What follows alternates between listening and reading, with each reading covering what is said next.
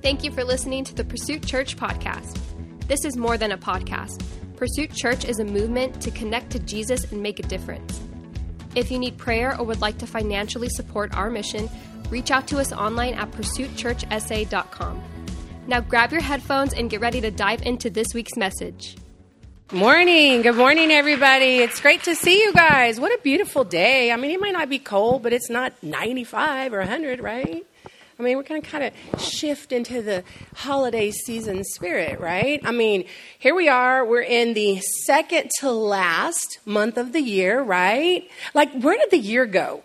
Am I the only one that thinks it just flew out the window? We're in almost to the end of the year. And this is the month where Thanksgiving happens. And if y'all don't know me very well, I don't like to cook. I know how to cook. I don't enjoy cooking. I actually told Pastor Bob years ago, I'm retired from cooking. I refuse to do that any longer. It's just me and him. The kids are grown. They're out of the house. Who am I going to cook for? Just me and him. It's too much trouble. It's too much work. It's too much. And I don't, I think it's not the cooking I don't like. Now, I'm not to get off topic here, y'all, but it's not the cooking I don't like. It's the cleanup and it's, it's the prep. You know, when you cook a meal, you got to prep. You got to think about that. What are you to, what ingredients do you, that's, that's too much work. But at this time of the year, there's only a few times a year that I will actually put together a meal like a full course, bunch of course meal. And Thanksgiving happens to be one of those times of the year. So I love Thanksgiving. Thanksgiving, to, uh, you like Thanksgiving because I actually cook you a home cooked meal, huh? but I mean, you know, y'all don't judge me for that, all right? I, I had years of that, all right? I used to make homemade tortillas, okay? So y'all don't know the work that goes into that. But anyway, Thanksgiving is the time of the year where, you know, we tend to get together as family and with our friends to just kind of reflect over the past year and, and the goodness of God, you know, and how good He's been to us and the blessings that He's given us, right? And, you know, there's this thing now, it's kind of recent, it's this Friendsgiving trend. I don't know where it came from. It's like out of the blue.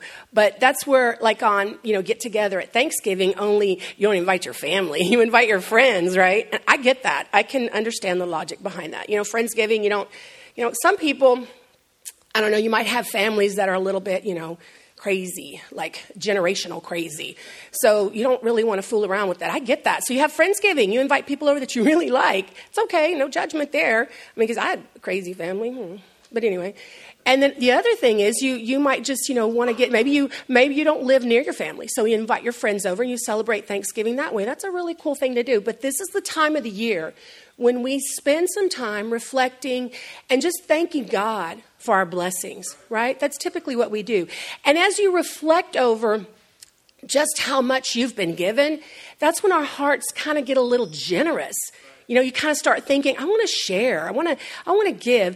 And, it, you know, in the nonprofit world, November kicks off what they consider the giving season. I used to work for the United Way back in the day when I first, you know, finished college. And, you know, you, you have this thing in the um, nonprofit world where you really see an uptick in giving. Volunteerism and donations increase in November. And I think it's because people kind of get this generous spirit about them. But the thing is, by January, it just kind of trickles off. Well, why is that? Why is that? Have you ever thought about that? Maybe you haven't, but I want us to think about that. I think it's because there's a difference between an act of generosity and an attitude of generosity. Really Let me pray for us before I get started. Heavenly Father, I just thank you for this day. I thank you for the change in seasons. It's a new beginning. It's like a do over, Lord. I thank you for that. And I pray, Father, that every heart here will just see the beauty in the fall that you've given us. And Lord, I thank you for your presence here. Your presence is so tangible in this room. And I just thank you for that, God. We love you so much. And Lord, I know you're going to do a work in our hearts to change every single one of us from the inside out by the power of your word, because your word, God, your word's the only thing that can change a heart. And Father, I just pray right now that you speak through me. I surrender my mind, my will, my vocal cords, the very breath in my lungs. I surrender it to you, Lord. And I ask you to push me out of the way and speak through me and let the words that I speak be encouraging and uplifting and straight from you, Lord, in the name of Jesus, the Christ, our Messiah, our Savior. Amen. Amen. I'm kind of battling a little allergies. Allergies. That's what I get for calling it Algero. Allergies. And so I'm going to need a lot of this this morning. So y'all gonna give me a little grace on it, okay? Got to have a lot of water breaks this morning. All right. So we serve a God who's generous. Y'all know that, right? Y'all know our God is a generous God. I mean, John 3:16 says that he gave he gave us his only son, Jesus Christ, so that we would have an atonement, a ransom for our own sins. God gave us his only son. That's generosity. Not only that, he gave us this beautiful world we live in. You know, there might be a lot of things wrong with the world, but there's way more things right with the world. God gave us this world. He gave us this world to live in and to thrive in. And Psalm 68 6 is one of my favorite verses. It's one of my favorite. I always say that, right? But it's a really beautiful verse in the Bible, Psalm 68 6, and it says that God sets the lonely in families. God gave us families, whether their blood doesn't matter, but He sets people in families. He gives us that. He gives us families, community, and He also gives us the ability to gain income. That's what Deuteronomy 8:18 says. All these things God gives us. He gives us because He's generous. That's who He is. Everything we have is because of God's generosity. It's His generosity. It's not something we earned, not something we did. God generously gives. He gives us. And you know, that's true whether you believe in God or not. That's a fact. That's the truth. It's the truth with a capital T. So, this month, as we're all kind of preparing and, and getting ready for the holidays, we want to talk about blessings and generosity. We're calling this November series, He Did That, We Do This. Sometimes we just need a little help remembering the goodness of God, remembering what true blessings and generosity look like. We want to learn to be generous like Jesus. That's the goal. Not our own concept of generosity. No, no, no. Generous like Jesus. You know, have you ever been to one of those restaurants where I'm pretty sure everybody has? You know, those restaurants where they have these big breakfast menus, right? Pretty much that's all they serve is breakfast But kind of like um, there's this place I like to go to, Snooze. It has like breakfast menus, and those kind of restaurants, like IHOP or Denny's, where they have huge spreads, and you can order eggs this way and eggs that way, and and sausage and biscuit and uh, what you call it, ham and bacon, all these big breakfast items that involve a chicken and a pig. Well, which one do you think was more committed to that breakfast, the chicken or the pig? It's kind of a philosophical question if you look at it. The chicken gave up her eggs, but the pig, he gave up his life for that breakfast. That's commitment. The level of our generosity is tied to our level of commitment to being generous. Because look, acts of generosity, they start in the mind. Well, that's a good idea, I'll do that. But an attitude of generosity, that lives in our hearts individual acts of generosity are good. They're also limited. They only go so far and they only last so long. But an attitude of generosity, that isn't bound by time or circumstances, y'all. An attitude of generosity sees a need and fills it. It's a deeper commitment. An attitude of generosity starts in the mind, but it goes much deeper than that. It goes deep down into our hearts and blessings. Anytime we receive or give a blessing, it's a direct result of generosity in one of those two forms. How many people here would say you're blessed? Raise your hands. It's participatory Sunday. Raise your hands. You're blessed. You believe you're blessed, right? Okay. How many people here would love to be more blessed? Raise your hands. Good. This is great. I'm about to switch my message now. This is good. Let me ask you this though. When I first asked those questions, did it make you feel some kind of way, like, like just some kind of way? I think it's because we think of generosity and blessings as being something tangible, something we can see or we can touch. And if that's the way you see it, you're not alone. We all tend to think of it like that. But today, I want us to shift our thinking. Turn in your Bibles to Proverbs 11, 24, and 25. And then I want you to mark that spot. See, y'all should have brought paper Bibles so you could mark a spot with a paper Bible. Can't do that on your phone. All right, now turn to Acts 30, I mean, Acts 20, 35. Acts 20, 35, and we're going to start with that first. Acts 20, 35 says, Have y'all found it yet? Oh, New Testament. Matthew, Mark, Luke, John, Acts. Acts 20, 35 says, In all things I have shown you that by working hard in this way, we must help the weak and remember the words of the Lord Jesus, how he himself said, It is more blessed to give than to receive. Now, I'm sure a lot of us are familiar with that term, right? It's more blessed to give than to receive. We probably all heard that at one point or another. Well, that's where it came from. Jesus said it. Jesus said that. It came from the Bible. And let me just give you a little background about the specific scripture here that I want to talk about. The book of Acts is basically detailing a blueprint for the first church. Okay, the church after the resurrection of Jesus, he told his disciples, I want you to go out and I want you to basically spread the word, plant churches. It was, it's called the Great Commission, okay? And he gave them this commission. And one of the first church plants along the way was in the region of Ephesus. That's over in the Middle East, Turkey actually. Ephesus. And in this passage, the Apostle Paul is speaking to the leaders in the church of Ephesus. See, they'd been dealing with some stuff. You know, it, you've been around church a while, you're going to deal with some stuff, okay? It's the way it is. You know, there's, we're all broken people. And let me tell you something right now. Let me just clarify all of this for anybody who's wondering. The church is not a museum where pretty things sit around and they get dusted and nobody touches it. No, no, no. The church is a hospital for the sick and the hurting. And every single one of us in here needs some kind of healing for something. I'm the first one. I'll be the first one to stand in line and say, Jesus, please heal me of this. There's stuff in the church. There's always some kind of something in the church. When you put people together, there's going to be some kind of something. I mean, I love my husband, but man, sometimes he rubs me wrong. There's always something. And see, and this is what was going on in the church of Ephesus. So Paul tells the elders of the church, look, I came here to encourage you guys because things are going to get a little bit harder. And I want you to be encouraged. I want you to stay in the fight. We all need encouragement, y'all.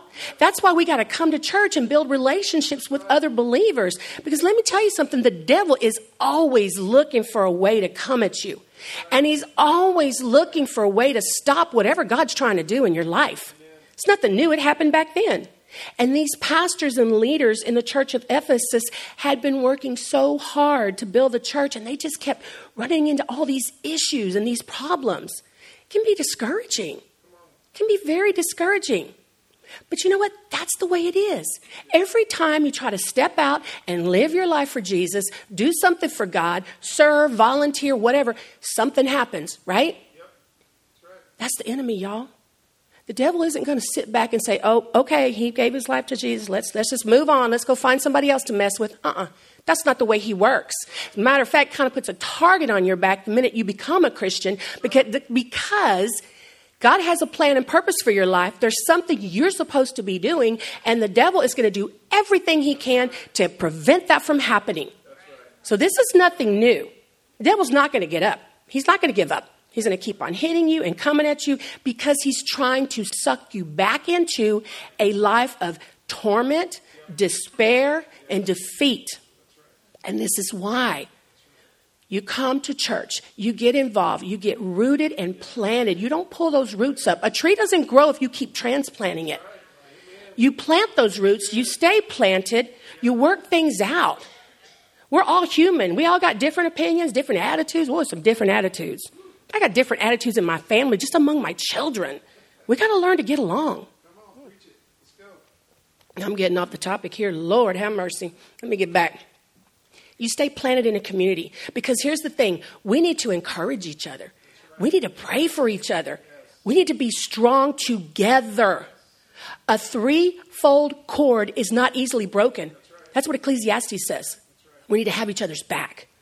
And in this passage, the Apostle Paul was encouraging the elders of the church to keep fighting. He wanted them to be prepared. That's why you come here on Sunday, so you can learn to be prepared to face whatever the enemy's going to throw at you. And he was telling these elders, keep working hard, keep helping people, keep leading them to Jesus because they would eventually see for themselves that it really is more blessed to give than to receive. So, what does that mean? What does that even mean? It's more blessed to give and receive. You know, you're giving something away. I don't know how that's better. Go to the passage in Proverbs earlier that I told you to mark. Proverbs 11. Proverbs 11, 24 and 25. And this is what it says One person gives freely, yet gains even more. Another withholds unduly. Now I want to stop. This isn't in my notes, but when I was reading through this on the way over here, it's like God put this in my heart that word unduly. Another person withholds unduly, which means you have to give. You have something to give. You just don't want to do it. That person comes to poverty. A generous person will prosper. Whoever refreshes others will be refreshed. That's your answer. That's why it's more blessed to give than to receive. That's your answer. It's called the law of the harvest sowing and reaping. What we give to others, God's going to make sure it comes back to us. Now, it might not come from who we gave it to. Don't start looking for that. No, that'll mess you up real fast. If you start giving something to somebody, you start sowing into somebody, you start encouraging them and thinking they're going to give it back to you, don't wait for that. They may not be the one that God sent to give that back to you. Don't waste your time on that because that'll get you discouraged real fast. But you keep on sowing because what you sow into others, God will make sure you get back. And not only get back, get back double. That's what His Word says. Double. God's all about excess. He's not about, oh, just a little bit here, a little bit. No, no, no, no. He owns it all. God owns the cattle in a thousand hills. That's what His Word says. Get in the Word and learn what it says about Him. He is generous. He owns it all, and He's just looking for someone to bless. That's what the Word of God says, y'all. So give. You have enough. You have enough. What's in your hand? That's what He asked Moses. What's in your hand? You got something to give. We all have something to give. Every single person in this room has been created, number one, in the image of God. And God's creative, right? That means you got some ideas in here that you ain't even thought about. You have something to give. Just your presence matters.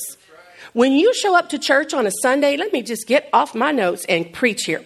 When you show up to church on Sundays, that matters. Man, y'all, that is such an encouragement to us. It's an encouragement to the worship team. It's an encouragement to other people. Showing up in God's house really matters. Not only that, it's an opportunity for us to talk to each other, to, to pray for each other, to hang out, to get to know each other, to help encourage each other. That's the whole point of it. So you do have something to give. But here's the other side of that what we withhold it'll be withheld from us. So here's the deal you're generous with your blessings, you're stingy with your curses. Think of it like that. Luke 6:38. I know y'all know this scripture. If you've been in church for any kind of time, you've heard this. It says, "Give, and it will be given to you a good measure, pressed down, shaken together, running over, it will be poured, poured all everywhere into your lap. For the measure you use, it will be measured to you. Now, in this context, he was talking about judgment, but it goes for anything. Anything. Whatever you give, it's going to come back to you. Minimum than the measure you gave with. This is why, at some point, we have to grow from acts of generosity into an attitude of generosity. And the way to do that is to look at Jesus and how he lived his life. The first and main reason Jesus came was what? To forgive us, to be a ransom for our sins, to forgive us for our sins, and to set us free. Free from what? Free from what? Free from bondage in our hearts and in our minds, y'all. Bondage. He came to forgive us and set us free from chains of bondage. And one of the biggest things that holds a lot of people in bondage is a poverty mentality. A poverty mentality is not just about money, y'all. It's about lack. Lack, deficiency. And you know what? It's a stronghold. It's a stronghold in the mind that says we can't give up anything because then there's not going to be enough left over for ourselves. Jesus came to show us that that is a lie. His life and death on that cross is a prime example of showing us that's a lie. Notice, Jesus came to show us that's a lie, and that's why we got to stay focused on Him. He's always showing us something. If we're looking at Him, we're going to see it. A poverty mentality is deadly, y'all. It's lethal. It's meant to kill your dreams. I don't have enough. I can't go do that. Hello? It's meant to destroy your relationships. I'm not good enough. I'm just going to go over here. and you know what? It's meant to take away your life. A poverty mentality is lethal. It says we got to look out for ourselves because nobody else is going to do it. So we strive, we manipulate, we try to figure things out. We don't trust nobody. We don't even trust God because we're trying to protect ourselves and what we have.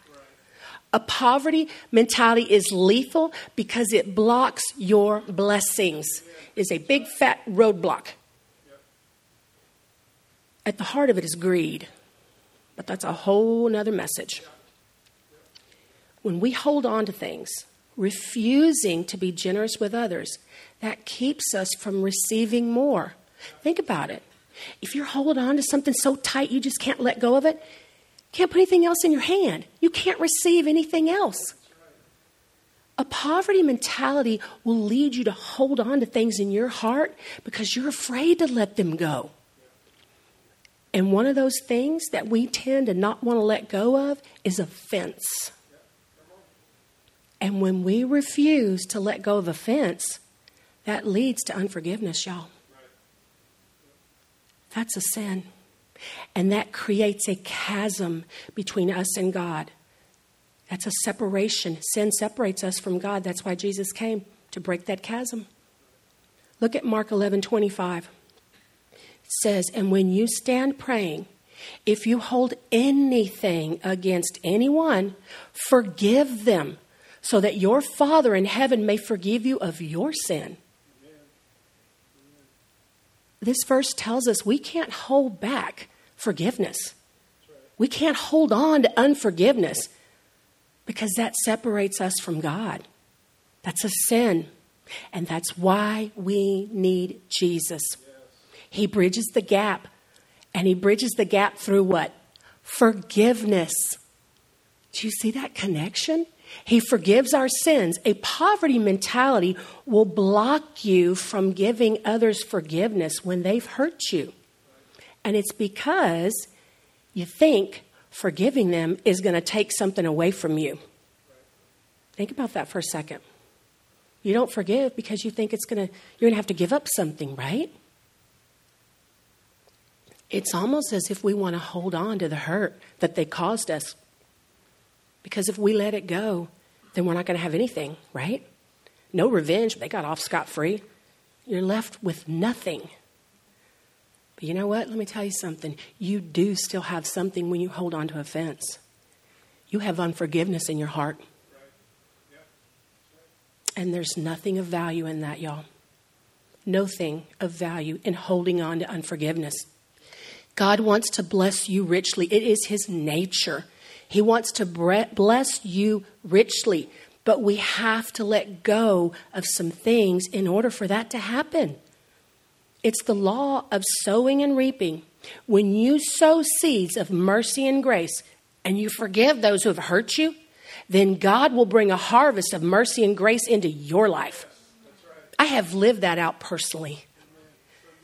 When you need mercy, God will make sure you have it. You know, you may need help paying this bill. This bill came in, you don't know what to do with it. You need some mercy.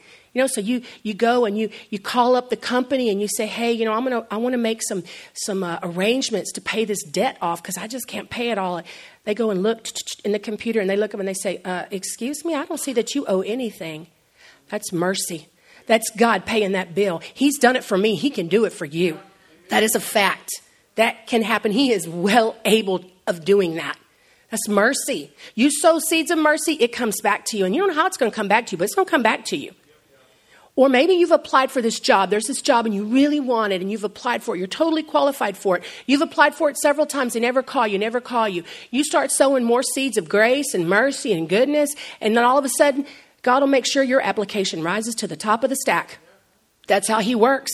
It doesn't always look like what we think it's going to look like. And it may not look like what we sowed, but it will come back to you. That's the way God works. That's His economy. God is a generous God. He wants to lavish His kids with blessings.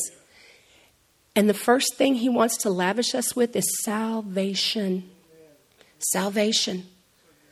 Look at Luke chapter 23, starting in verse 32. I love this story because this is the most amazing display of forgiveness in the middle of torture and pain. This is when Jesus showed us what forgiveness looks like while he was being crucified. And I want you to picture it. Jesus was completely innocent, never sinned a day in his life, not as a child, not ever, never. And he is literally hanging on a cross between two known criminals being killed for something he never did. It says in Luke 2, 23, it says he was hanging between two known criminals. And I don't think that we truly understand exactly what was going on there. I mean, you might have seen a movie where you've seen a story of the crucifixion and you know you see Jesus up high on this this cross and maybe you see the two criminals there, but that doesn't tell the whole story, y'all. Actually, there's a lot of artistic liberalism in those movies. Because here's the deal, a crucifixion was expensive, so they weren't done all the time. They reserved those for the worst of the worst criminals. It was expensive to do a crucifixion. And not only that, it was meant to be extreme punishment, kind of like the death penalty. Well, it was a death penalty, but it was a torturous death penalty. And it was a humiliating death penalty because here's the deal. First of all, let me tell you, did you know that that word excruciating, as in excruciating pain, that actually comes from the Latin root for the word crucifixion? That's what we're talking about here. They'd have these big nails that looked like those railroad spikes, and they would drive them through the criminal's hands and their feet. Can you imagine that? You have all these little bones in your hands, and they put these big nails through your hands and your feet, and that's what's supposed to hold you up somehow on this wooden cross. And here's the thing it wasn't up high like they show in the movies, it was eye level, y'all. It was eye level. It was just high enough so these people would have to literally hang by their hands and their feet. That's torture. This is what was going on. And not only that, they were eye level, remember? So when people would walk by and see them, they would spit on them, they would cuss at them, hurl curses at them, humiliate them, mock them. This is what Jesus went through for us.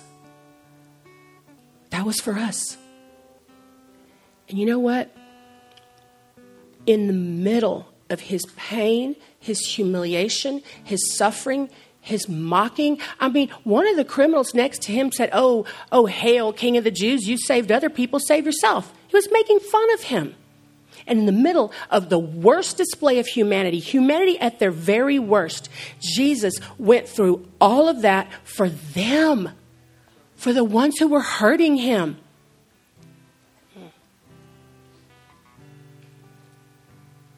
And you know what? You know what he did?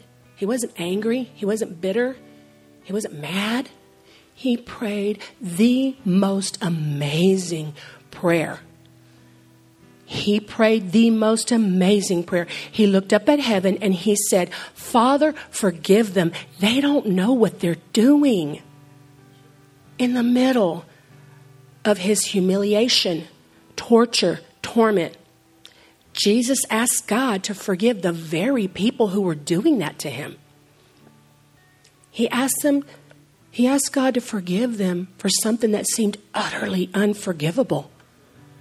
And he did it so that you and I, number one, could receive it and be forgiven, and that so that we would know how to let go of offense, hurt, unforgiveness, and be free to be free to live with an attitude of generosity generously forgiving those who have hurt us. Jesus gave us a model for how to do it. You know, I know, I know that there's some people here today, and some of us are carrying deep wounds, deep pain, deep hurt, betrayal, loss. I know that. You know, I just, I want you to bow your heads. I want to do things a little different. I want you to bow your heads and just close your eyes and just listen to my words. Some of you here, you're carrying deep wounds. Maybe it was an abuse. Maybe it was verbal, physical, maybe sexual abuse. Somebody hurt you. They took advantage of you. They tricked you.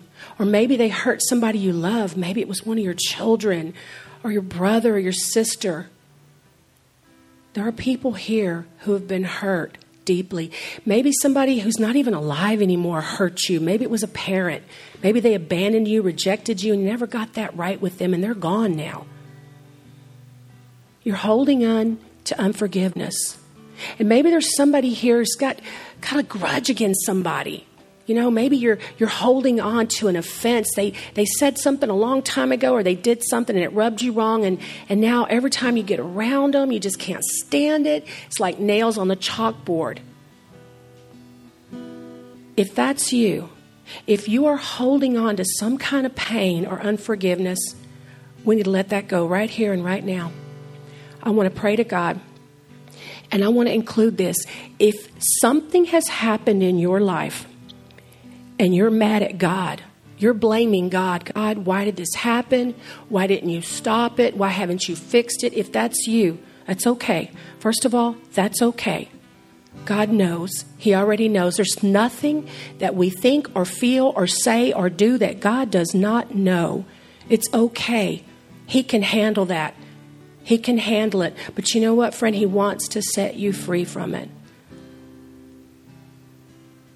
And even if you've done something and you don't think you can be forgiven, you're living with shame and regret. Maybe you made a bad decision, a bad choice. I don't know what it is. But if that's you, if you can't even forgive yourself, we're going to leave that right now at the feet of Jesus. I want to pray for us. I want to pray for us because we need to let go of that. We need to let go of offense and unforgiveness because it's blocking the work that God wants to do in our lives. And Jesus showed us how we could do it when he hung on that cross and he forgave the people who were torturing him. I want to pray for us. Heavenly Father, I just pray right now that you do a work in the hearts that are hurting here in this room right now, Lord.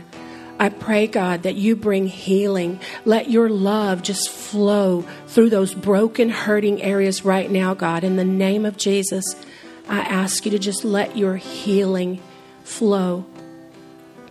Restore, Lord. Restore what was taken. Restore what the devil used someone else to steal from them, Lord. Restore to them, Lord, minimum double. That's what your word says, God, and that's what that's all we got, God.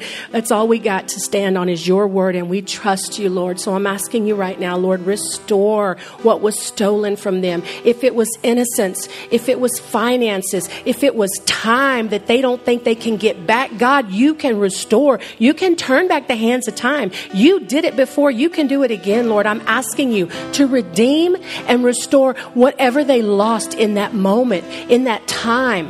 Whatever happened to them, Lord, you were there, you saw it all. God, I ask you to bring healing and just flow through them right now in their minds, restore them to their right mind in that area, knowing that what happened to them, whether it was their fault or someone else's fault, God, you can fix it. You can bring them back to who you originally created them to be, Lord. Let them know that. Father God, let them know that. And I thank you now for the work that you're starting. And I bless them in the name of Jesus Christ. Amen. Amen.